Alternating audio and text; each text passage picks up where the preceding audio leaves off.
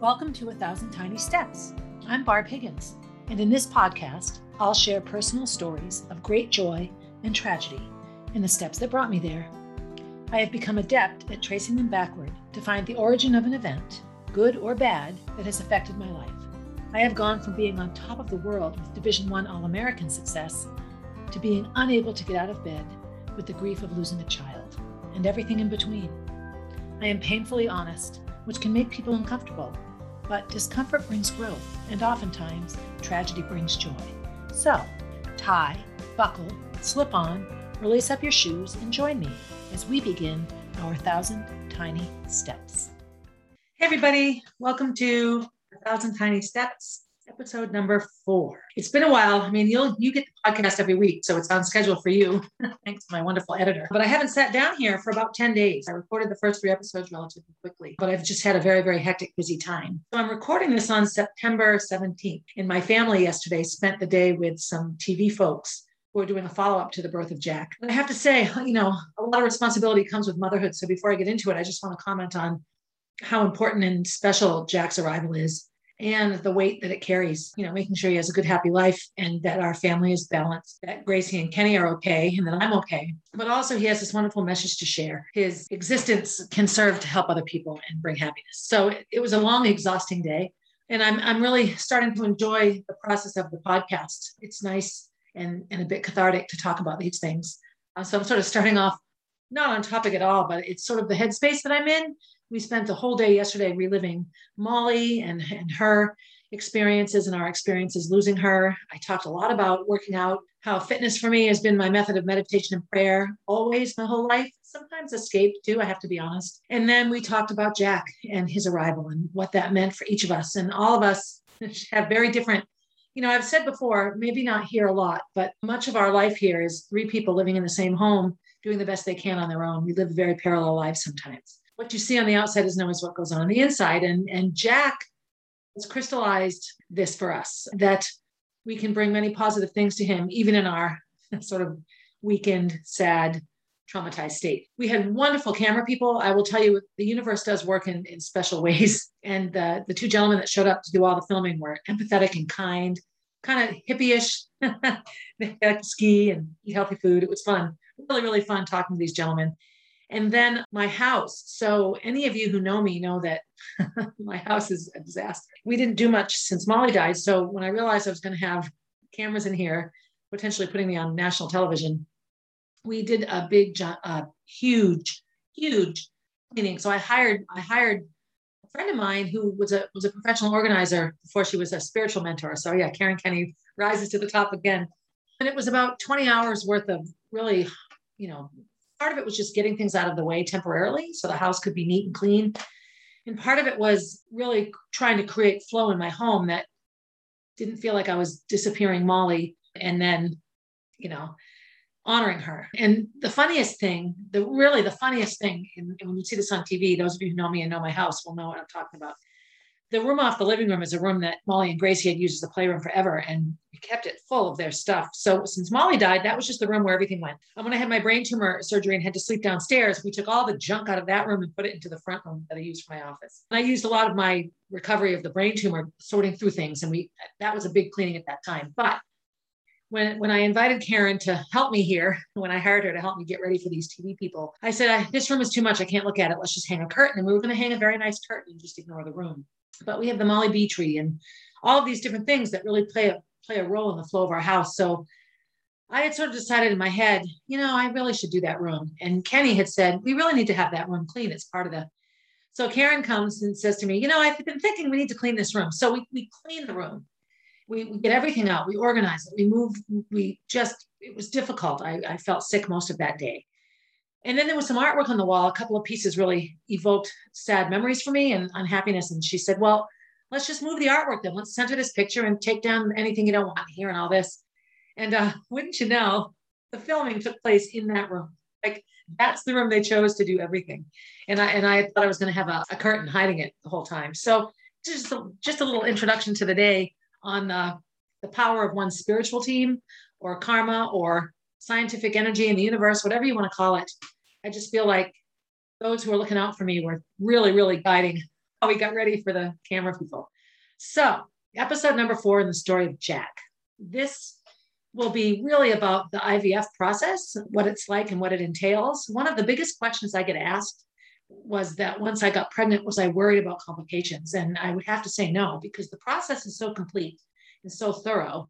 You take a thousand tiny steps before you have an IVF transfer. Even the healthiest, youngest of women who are going through whatever health issues cause them to not be able to create a child, everything is looked at. So by the time you're okay to have the transfer, which is what they call when they put the embryo in. Everything's been looked at. Of course, things can could come up that you weren't waiting for, or the normal pregnancy risks that anyone, any woman has. That's the biggest question. Was I worried? And I was not, because everything was so thoroughly done. So I finished episode three after all the brain tumors and kidney transplants and all of that. So here we are now in the summer of 2019. So that August was when I started the process again.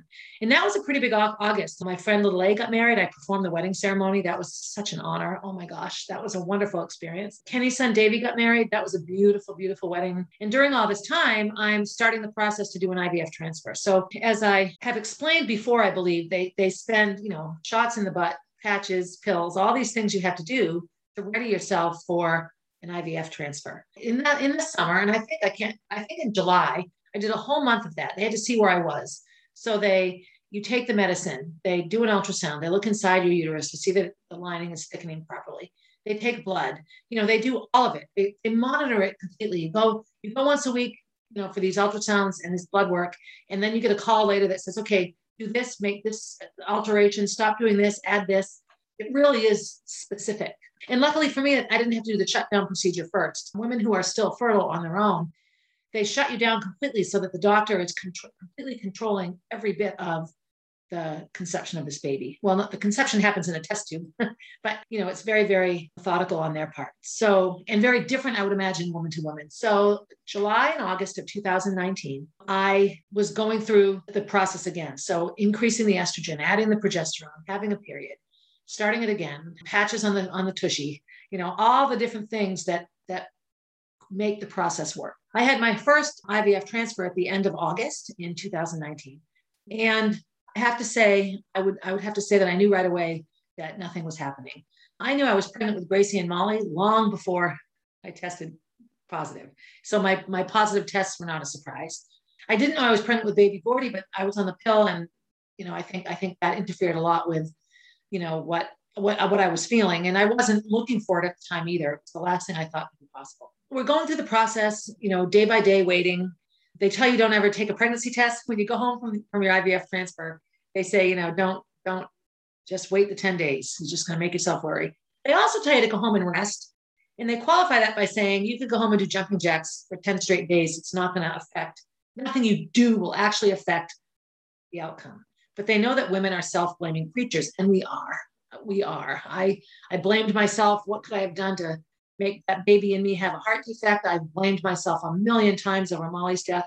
I think as mothers, we're hardwired to protect our, our babies. When something happens, the first thing we do is look at ourselves. So they, they tell you go home and rest so that if it doesn't work, you can't, you don't have any reason to blame yourself, which I think is actually pretty magical thinking psychologically for young mothers, old mothers, mothers trying to have babies. The doctors really do tell you. So that transfer was fun. Dr. Cardone, as I said, is just a wonderful guy. He's just phenomenal. So all of my appointments were at his office, but Boston IVF is where the transfers take place. And that's a central clinic that, that a lot of smaller practices utilize for their IVF transfers. I went there. And so the procedure is, you know, non-invasive at all. You lie down, put your feet in stirrups like you do for every OB/GYN appointment you've ever had. And that you get a picture of the embryo, which is a pretty profound thing. And so I had two, both times I, I put in two. Part of it was, what the heck, if they, if, if I grow two babies, then they each have a sibling. And part of it was the safety feeling, like, you know, like if I have a better chance, if I put two in, the likelihood that one of them will live is, is good, you know. So it was a bit of both. So we went to the transfer, the transfer day. I'm jumping around a bit, I apologize. Drive to Waltham, sit in the room. Dr. Cardone comes in. He's so kind. And he just, how are you doing? And he, this is exciting. And, you know, it's exciting. They try to make it, they try to make it as exciting as possible because these little embryos are being put into your body. That was in August of 2019. So it did not take. I was in my fabulous swimming pool in my yard on the day that I got the call that, it, that I was not pregnant. I wasn't surprised. I, I said, you know, I let Kenny know that no, it, it didn't work, it didn't take. And then I asked the nurse, you know, so uh, do I do I come back? Am I done? Is it over? Like, what do we do from here? And she advised me just keep taking your hormones and come for a follow up appointment. So I kept taking the estrace, um, the estrogen, and I had an appointment about two days, two weeks later. So at this this time now, I'm 56. It's 2019, and you know, some people, women that are really doing this because they've never had a baby, really, really struggle when they aren't pregnant because for them, the the purpose of the whole thing is the baby. I know this will sound strange to people, but the purpose for me wasn't the baby, it was the process of having the baby. So when the pregnancy didn't work, my first thought was, well, I wasn't supposed to have a baby. It was all about finding the brain tumors and fixing my mouth and all and all the things that followed through Kenny's kidney transplant. I was a bit bummed. And in some ways, too, I love having a purpose, a goal, something I'm working for. So I thought, well, all right, what do I do now? So we went to the doc, back to the doctors, and we sat down. Dr. Cardone comes in and and he, he remarked that he was very unbelievably surprised that take and that he thought it must have been the quality of the embryo and not my body because he said nothing in my body was was you know holding me back so that was a, a good to hear so i sort of said to him so can we try again and he grins at me and says you're going to twist my arm here and he pulls out a list a list of things he wants to do differently this was actually a big relief to me because i just i guess i just felt that if, if it could happen it was supposed to happen and that we would try again so the first time around, all of the, the rigorous tests that we had to have, I had to have an updated mammogram. I had to have an updated colonoscopy. I had to have blood work, a complete physical. I'm asthmatic, so I had to have a complete lung physical.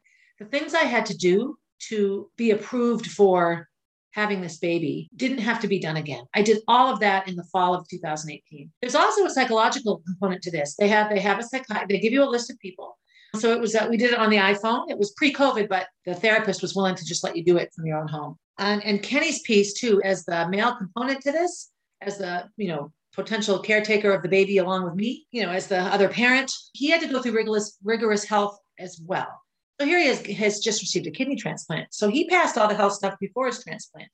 Obviously, the health of the father isn't of concern in the quality of the pregnancy, but you know, the, the having a baby, have parents and all that sort of thing. So he had to have EKGs and different tests and blood work as well, just to show sort of his level of health and, and all of that. You go through all of the drug testing, you go through everything. I mean, you really do go through all of it. So the psychological piece, I was concerned because you know we've lost a child and we have chronic illness and all of the tragedy and trauma that goes along with that.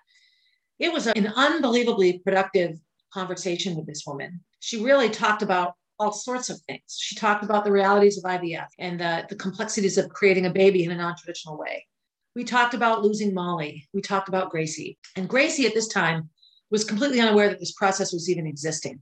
Once the brain tumors were found, I sat my mother and Gracie down and explained that the only reason I knew I had these tumors was because I was I was seeing a fertility specialist about having a baby. My sister-in-law Kathy knew, you know, and so so but then that was that. We stopped talking about it. And I think the assumption that everyone made was that now that I'd found the tumors, I didn't need to follow through on it. When the first round didn't take, I let I believe I let my mother know. I kept Gracie out of it, and in you know sometimes in when I'll get to that in another podcast, but I think in hindsight it might have been better to keep her involved in the loop.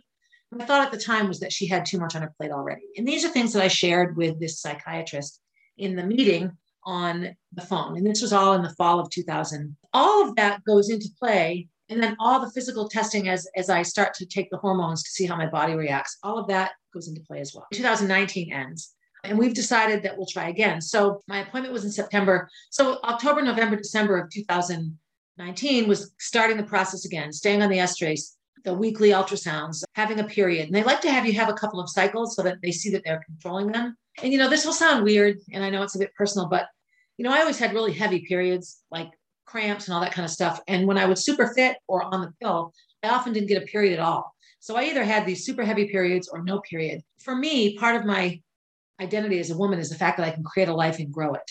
And it's a very difficult process. Menopause can feel like the end of life for women because their ability to recreate appears to be over. In a natural sense, it is. You know, men can father children their entire life. They just have to find a young woman. And this opposite sort of reality for women can be devastating. It just makes you feel old and a bit useless. Or that's how it made me feel. You know, and I lost Molly when menopause hit me. So, so all of those emotions come into play. I never disliked having my period it reminded me what my body could do. I, y'all might think I'm nuts, I think we've ascertained that I probably am. But losing my period was another loss for me. It just made me sad. So there was all of that, all of those emotions going into getting ready for DAC. So we're, we're recreating it. So that so Dr. Cardone did some different tests. I had a, a couple of hysteroscopies, different things on his end that he did differently that I don't even know all those details. I just always did what I was. So the process was, going along and we were preparing for a, like an April transfer, which would have been like a December baby. COVID hits and suddenly everything stopped. So the only, the only patients that could continue their fertility treatments were those that were, you know, inactive, like the transfer is happening or that they've just had the transfer or, you know, so so a lot of those patients were allowed to continue, but patients like me who, who hadn't quite gotten there yet, the timing of where I was, we had to just stop. So all spring of 2020, you know, as the whole nation sort of stayed inside and stopped doing anything, everything was just on hold. I was just taking estrace and, and just maintaining that. And then at the end of June of 2020, Dr. Cardone gave me a call and said, okay, we're ready to start up again. So we did. We, we the month of July was just, you know, we just did the one month this time. No, I think June and July. So anyway, the month of July was my would, would be my transfer month. All of the normal things that I had done several times before now, it was all becoming sort of a routine. The injections, you have to give yourself a shot in the tushy. it's a good thing I have some mobility, but I'd go to the bathroom in the mirror and and do that all of that so all of those things stayed the same i have to be honest at this time and say i had, I had cut down a lot on my alcohol consumption because you know you're getting ready to have a baby you can't drink when you're pregnant it was still a bit of an issue for me in the, in the sense that it was helpful for me to at least have one drink at the end of the day so i knew this would this would be something that would i'd have to deal with once i became pregnant which was not a problem so at any rate the end of july 2020 i have transfer day so I go down and and all of these restrictions with COVID, there's way less people there. I go into the exam room, you know, I'm ready. And they tell me, you know, now at this point, Dr. Cardone had quasi retired. I was sort of his last patient. It was a Sunday and he never came in on Sundays. So I was going to have a different doctor. And the nurses said, You'll have Dr. Leong and it'll be fine. And so that was fine. You know, okay, this is how it is. So I'm sitting there waiting, and all of a sudden the door opens. And who is it? It's Dr. Cardone. So everybody was so surprised, like, what are you doing here? And he just grins. He has a beautiful smile and he just says, She's this one's mine. And so it was just this wonderful, it was just wonderful. So we did the transfer, you know, and, and it's so second nature. You know, I'm all worked up about it. And it's just second nature to these people because they do it all the time. And there's a little TV monitor, like an ultrasound monitor, and you can see the embryos as they float in because they're sort of like lime green. They're almost like radioactive looking. So you see them float in. There they are. They're in there. And so he showed me the pictures, and these embryos, I have to say, looked much different than the first round. If I compared the pictures, they're so different. So he asked me, Did I think they looked better? And I said, I thought maybe so. And it was all said and done. And, and he said, So what do you think? Do you think it will take? And I said, If it's supposed to, then it will take, and I'll have babies or a baby. And if not, then you and I met for some other reason. And it was COVID, so we couldn't hug. You know, we elbowed each other. And it was just such a really special moment. You know, we, we walked out there, and Kenny had driven down with me, and he was in the car. And so Dr. Cardone spoke to him you know, at the window and of the car. You know, it was just one of those things, you know, and so I did the, I did the what you're supposed to. I go home and rest. Now we're talking August of 2020. Go home. I, I had just purchased Coach's house, so we were painting and doing a lot of work there. So I continued that. I tried not to think about it, but I'm pretty sure anyone that's done IVF will tell you they tell you don't do a pregnancy test. And I'm quite sure I peed on 50 sticks over those next 10 days, all the time, all the time. And I have pictures of them because very, very, very, very slowly I started to see the line in the pregnancy side of the of the test. Very, very faint at first, and a little darker the next day, and a little darker the next day. So I had also just started at this time meeting with my author, Virginia McGregor, who was helping me with my memoir. I brought up the fertility thing and just, you know, sitting and talking, everything in my life is tied into everything else. You know, and losing Molly and wanting a baby. So when we were sitting on my porch one day talking, you know, she said, "Oh my gosh, you trying? When are you doing it? And you know, when when is all this happening?" And I, you know, I said, "Actually, in two days." It was like the end of July, and we're having this conversation. So she knew that I had gone through this. So I sent her a picture of the embryo. I started sending a little pictures of the pregnancy test. My sister-in-law Kathy knew, and that was about it. And then I had maybe one one or two other people in my little circle. It's not official until you go down and have a blood test and an ultrasound. So I, or I went down for a blood test, and that was August 5th. I'm home and I'm working at Coach's house, the house that I bought, cleaning up everything, and I get the call from Tammy, the nurse that yes, indeed, I'm pregnant. I'm beside myself. I'm so excited and so happy. So I call my local OBGYN, Dr. Chaudhari, to let him know. And he said, That's fantastic, but I don't believe I see you for 12 weeks. And his advice, again, doctors that understand the ins and outs of conception and pregnancy and you know growing a baby and fertility he said, You just need to forget about it right now. Live your life, do what you're doing, stay healthy, stay well, but don't obsess about it. If it's meant to be, it will happen. And I know that that can sound so fluffy, but it really was helpful advice because any pregnancy, the first 12 weeks, you know, the first three months or so, are considered if a miscarriage is going to happen, that's when most of them happen. And they happen all the time to people. Before we had these pregnancy tests that you knew you're, you know, you're pregnant before you even late for your period, sometimes women didn't really know they were pregnant until they had missed their second period. So, you know, by the time you've missed your second period, you're eight, nine, 10, you could be 10 weeks pregnant. And that's when you find out you're pregnant. Now we know we're pregnant when we're, you know, five minutes pregnant. I went about, you know, getting coach's houses finished, house finished as much as I could, moving a tenant in. And then I just kept working out. You know, I, I was really finally, I, irony is I was finally under 140 pounds. I sort of had my pre Molly dying body back. And now here I was pregnant. I would giggle about that sometimes. So for, for all of August and all of September, I just stayed quiet because that was what I was supposed to do. I worked out, I ate well. The non-drinking was not a problem. And it was that way for me, you know, I'll get into my addiction issues in later podcast seasons. But when I when I can't drink because I'm not supposed to drink, I don't have a tr- all right, I won't drink. If there's nothing preventing me from it, my my mind will say, okay, it's five o'clock. It would be really good to have a drink right now. That's sort of my mindset. So not drinking was not a problem, but you have to create a new habit. There's a commercial on TV, and I've mentioned this before about quitting smoking, and the people spill their coffee and they put their pants on backwards and they drive into street signs because they're used to doing everything with a cigarette. And so you have to create a new habit. In the first like six weeks of growing Jack Jack, every night, Kenny and Gracie and I would go to Friendly's and get ice cream or to Arnie's or Whoopie Twist or um, Freakies somewhere to get ice cream. That was our new like nightly routine. Like, all right, if we can't drink, then we'll have ice cream. and that waned away after a while. So I did nothing. I continued going to Dr. Cardone. I do remember when I when I had the ultrasound and it showed one embryo, like one healthy baby. I was a bit bummed. My main reason for having Molly was that I wanted Gracie to have her buddy. Who do I wait for Santa with? Who do I play with? And so that ride home was a bit tough because I, I thought, okay, I'm going to have this baby and he or she is going to be all by themselves. And that's still something that niggles with me. I, I had a conversation today with my brother, Jonathan. His son, Jonah, is an only child and he's 12.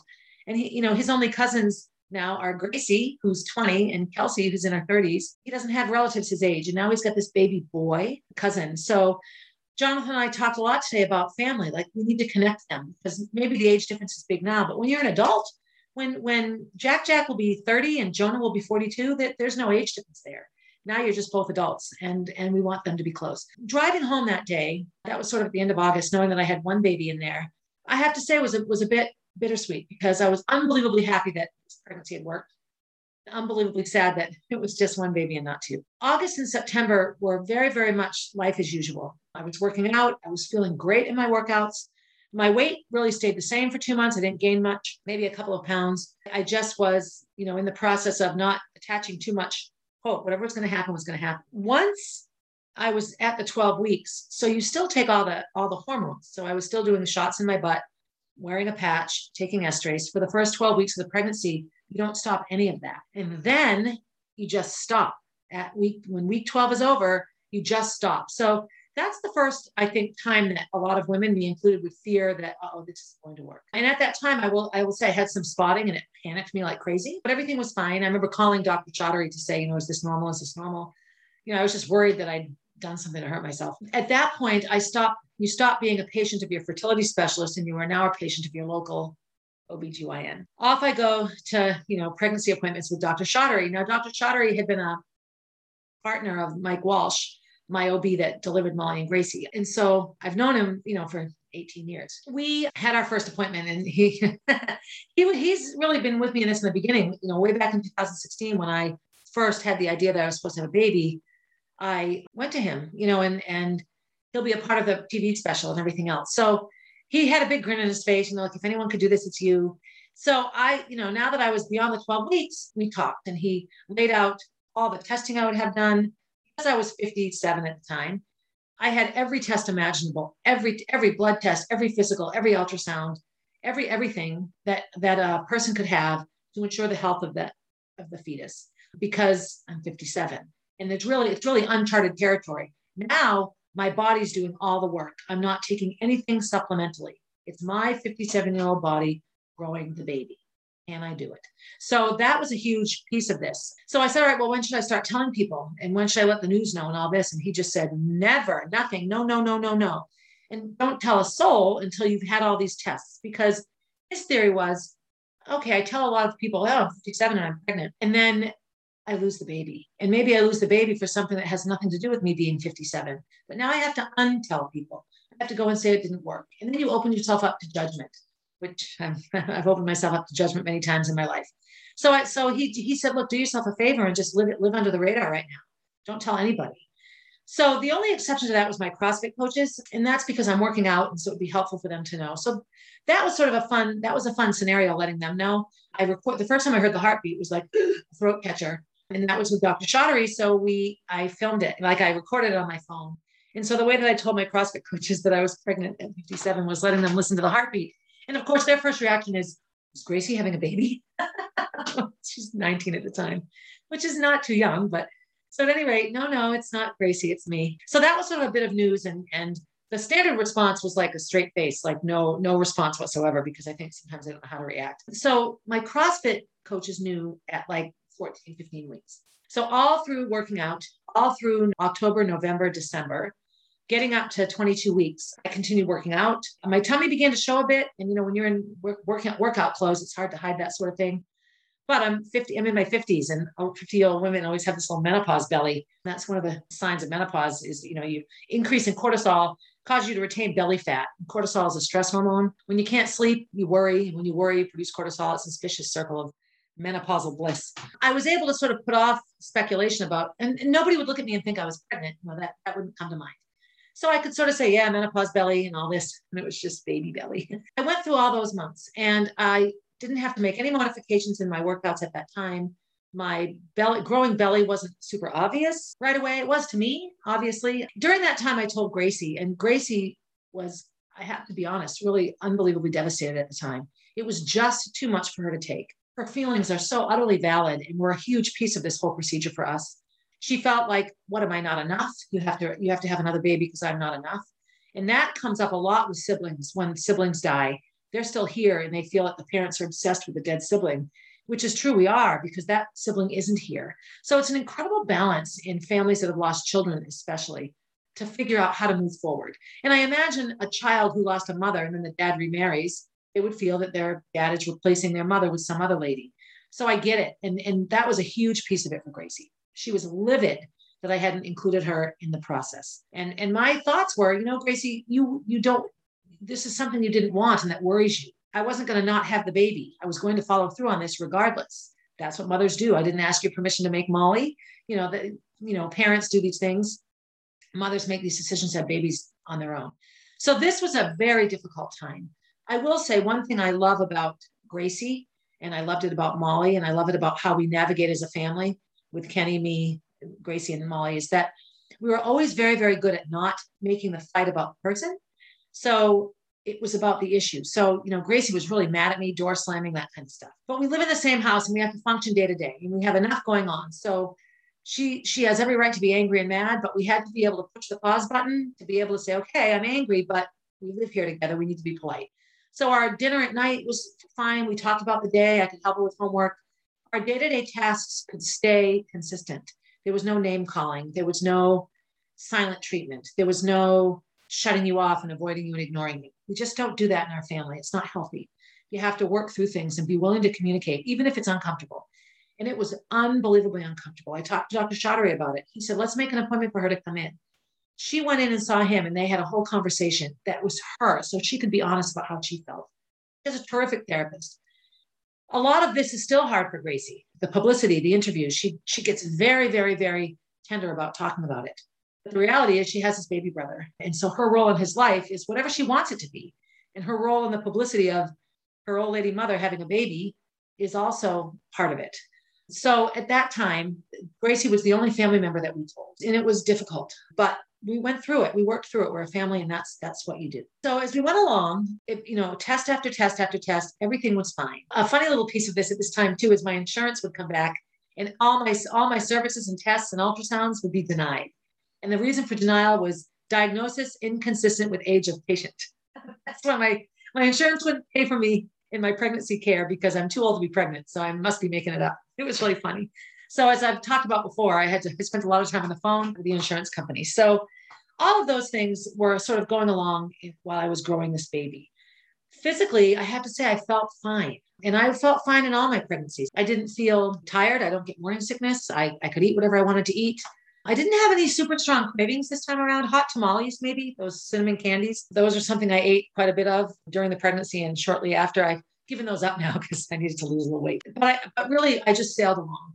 So, two big things happened in December. One was I was at a CrossFit fundraiser at my gym at Amoskeag CrossFit. And it was just a workout that we all did together. But the, but the last piece of it was a plank, and you hold a plank as long as you can. So a plank is you're in push-up position, but you're on your elbows, not your hands, and you have to keep your body off the ground and flat. And so I did four minutes, four minute plank, and I was you know like 20 weeks pregnant at the time. So people, I started the process of telling people.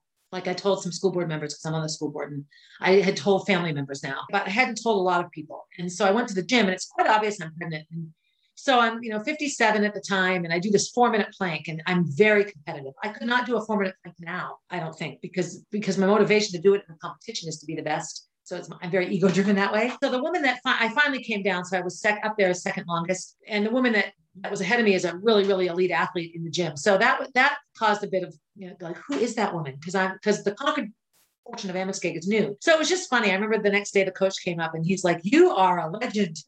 because this, you know, 20 week pregnant 57 year old lady could beat everyone except one person in the gym doing the plank. So it was sort of interesting. It was fun. And those are some of the fun things. The other significant piece of this story, and the other another little miracle here, is I had to have a fetal echocardiogram um, on Jack. So we had just found out he was a boy as well. And actually, that piece of news was a bit terrifying because the only boy I ever had, I lost and I'd been a mother of girls. And so part of me just wanted a girl because it would be similar. But the piece of that would have been it's another girl. So now I'm repeating another Gracie, another Molly. It took me a little while. I, I was really nervous, not disappointed at all, just like taken aback, like, what do I do now?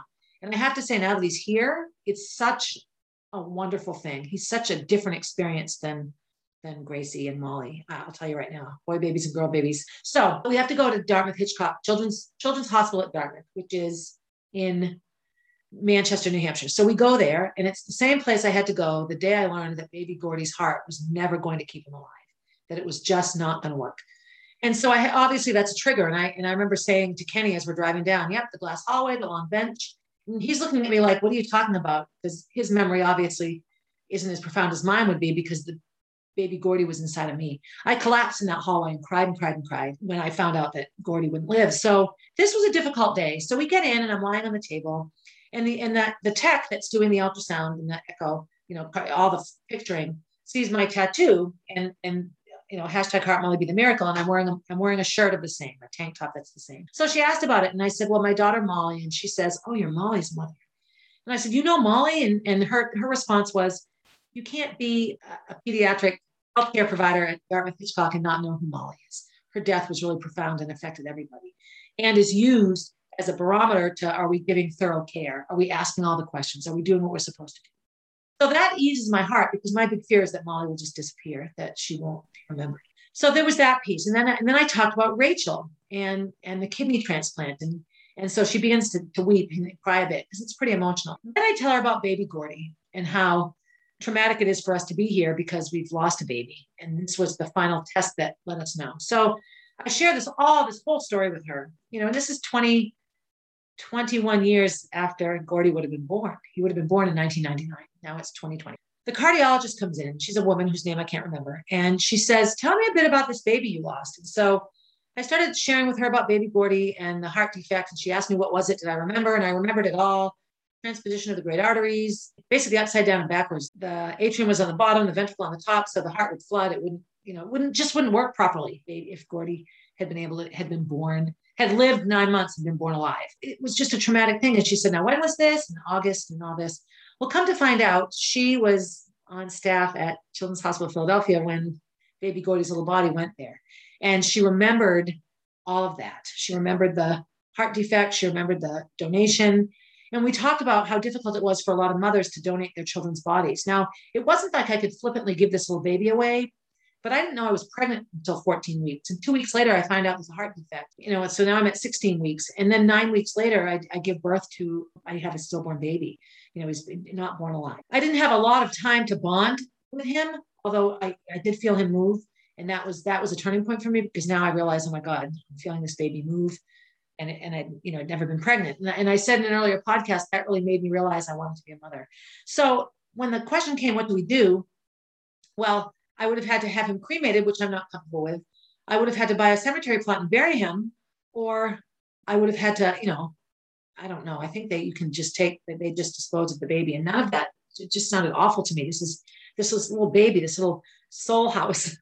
so I was happy to donate his body because I knew that if, if there was a purpose in my tragedy, it was that maybe it could help someone else. So all of that came back. And I've talked about how we got all the, that information. So I shared all this with the doctor, and she was saying how grateful the medical community is when mothers can make these sacrifices because seeing a seeing a heart defect on a screen and seeing it in 3D is two completely different things. And so I just Kenny and I, I, I, we couldn't talk the whole drive home. We just sat in stunned silence because what is the chance that we would have her and that she would not only have been there when baby Gordy was there, but that she would remember and would have this conversation. So the, the part of her that was unique is that she never works. She typically works on the other side of the office with adults. And she had come in on a Tuesday when she doesn't work on Tuesdays, but there was a staffing, something was going on and she came in. So she wasn't even supposed to be a part of it. And when they saw my age, they thought that I was in the wrong place, that I was supposed to have my heart looked at, not a baby heart. That was another sort of big piece of our process in this was that we had that connection. So she was just very excited for us and, and a bit taken aback that, you know, we were 22 weeks into this and it was working. So this was, this was right around the holidays, right around Christmas. And this was the time that we could, you know, be, begin to start telling people. I would say 99.9% of um, the response was positive.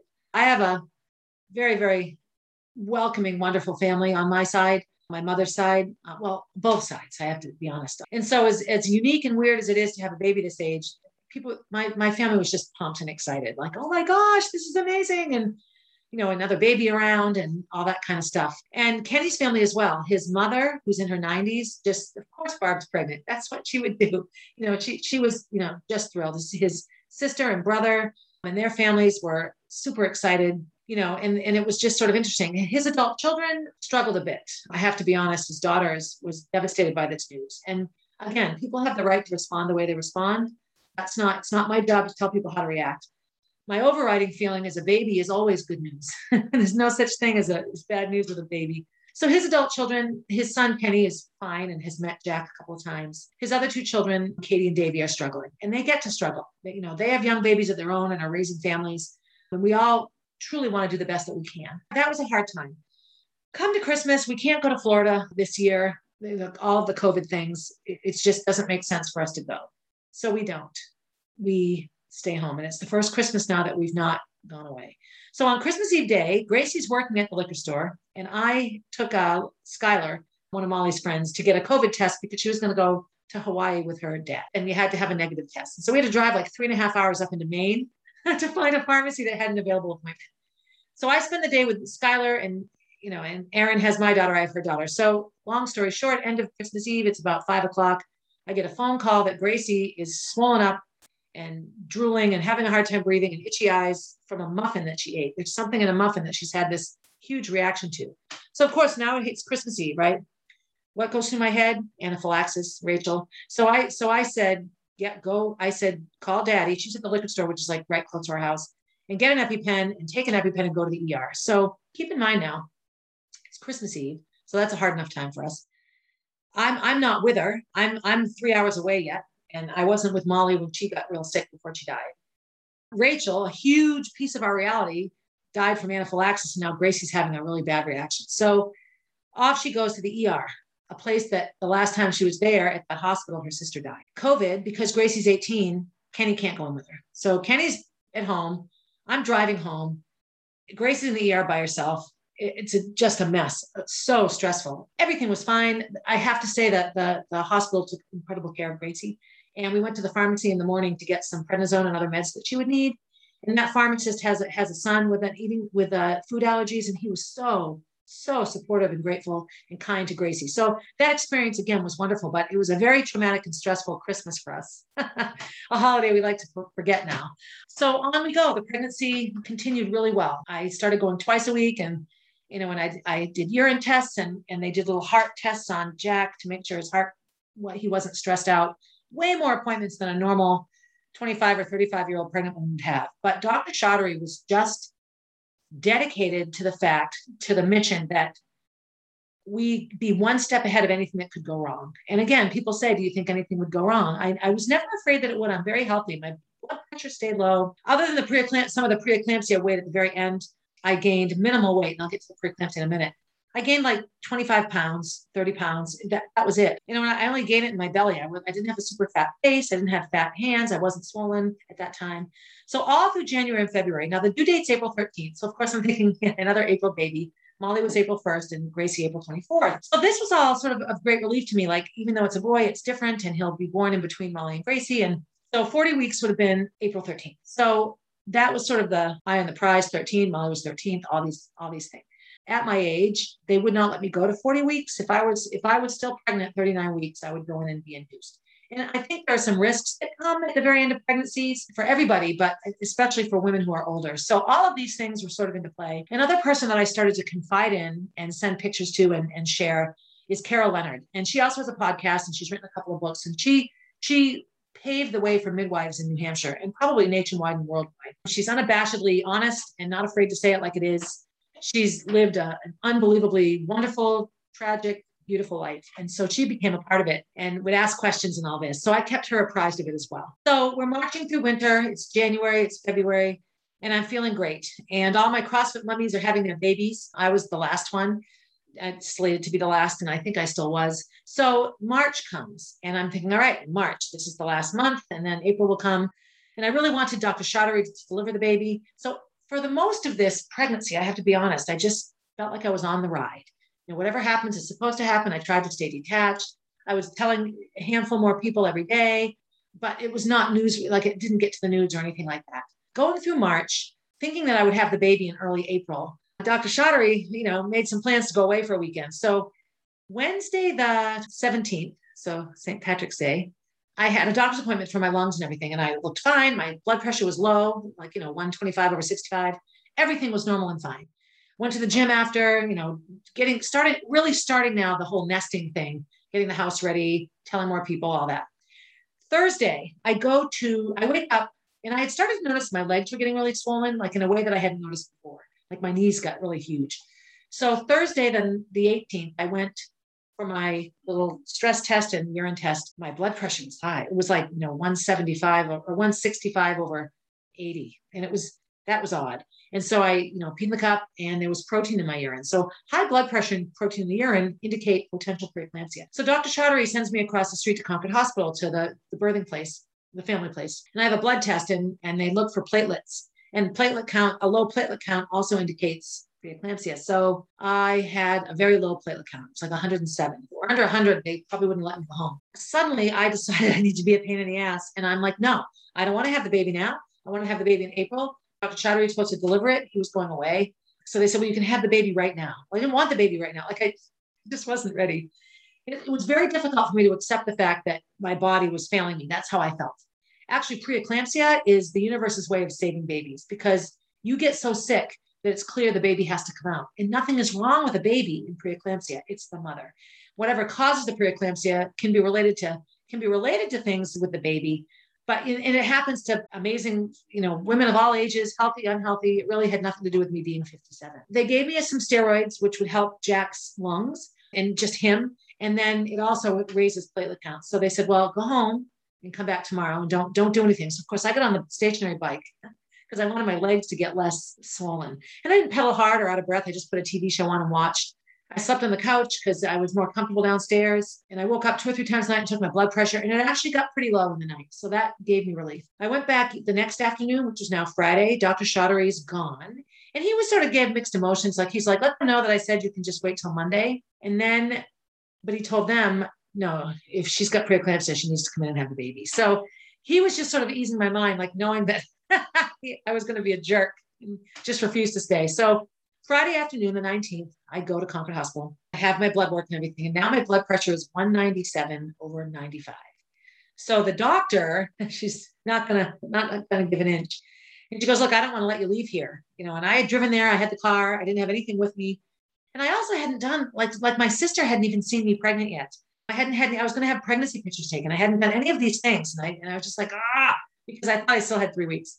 So I convinced this sweet doctor, Mary, I can't think of her last name, of course her name was Mary, to let me go home and just get pack a bag and I'd be back in a half an hour. So I was I was took me about two hours, but she did threaten to call the police and 911 if I didn't come back and send somebody to get me. And I live like a half mile from the hospital as the crow flies. So so I went home. I called my friend Erin. She took a bunch of pictures. I got my sister to come over to see me, and I packed a bag and off I went to Concord Hospital. Gracie was, of course, a bit freaked out because this was not all, we really all mentally thought we had more time to prepare. And so I went, I went to the hospital, checked in, I went by myself. Kenny went, to, stayed home because Gracie was home. And we had to figure, you know, she would need somebody either to come stay with her or she could go stay. So she went to the Hungers, of course. Thank God for Jennifer Hunger. She's Gracie's other mother and Allie, her sister that she complain, can complain to about me.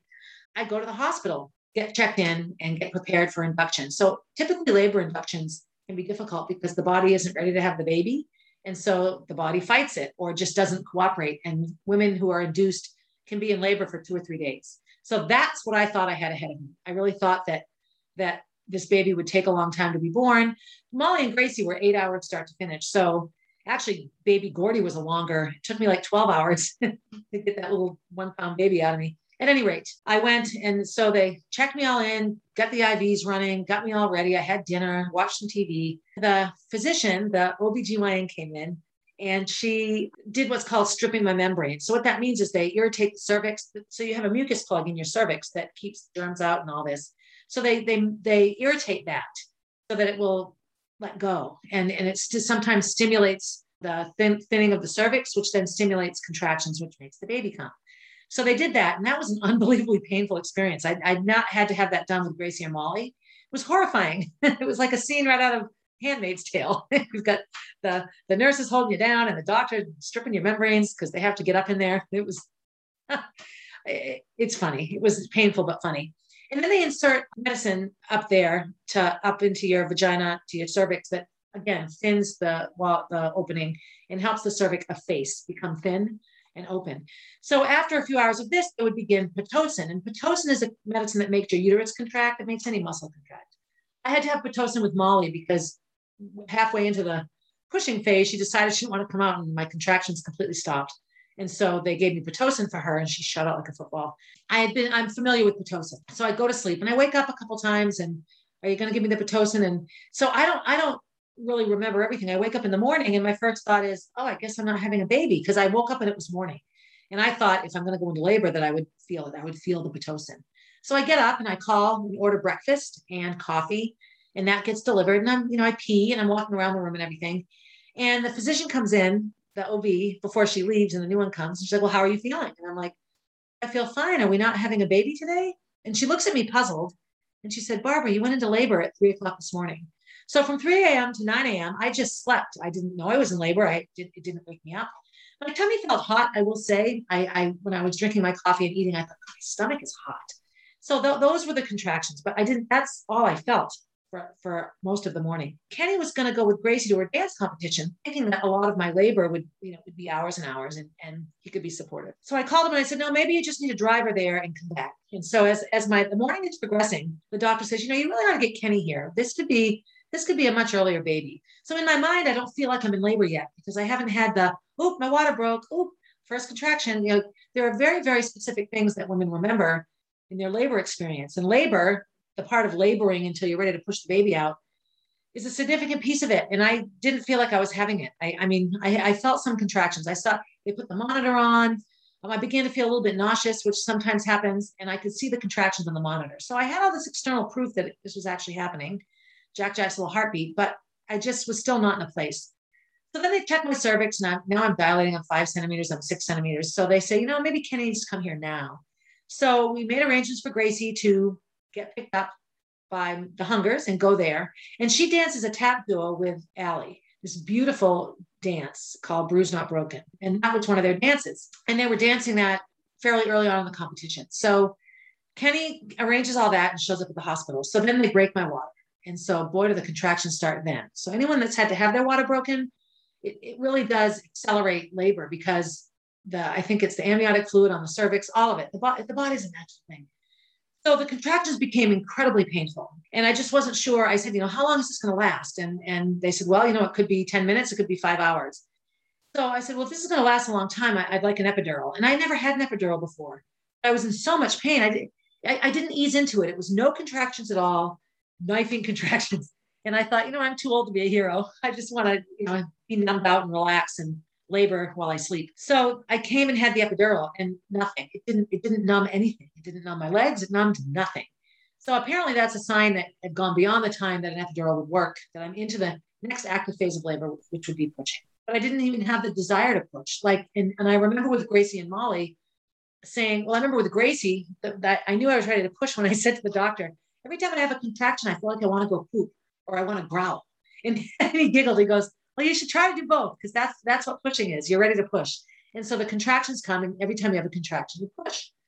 So I laid down the bed and they checked, they checked, and, and the doctor said, you know, I can feel his head right here. So, so let's, why don't you have give a push next time? So I just was out of it. And I'm like, okay, fine, I'll push. So I did a little push and nothing. And she goes, come on, you can do better than that. His head is right there.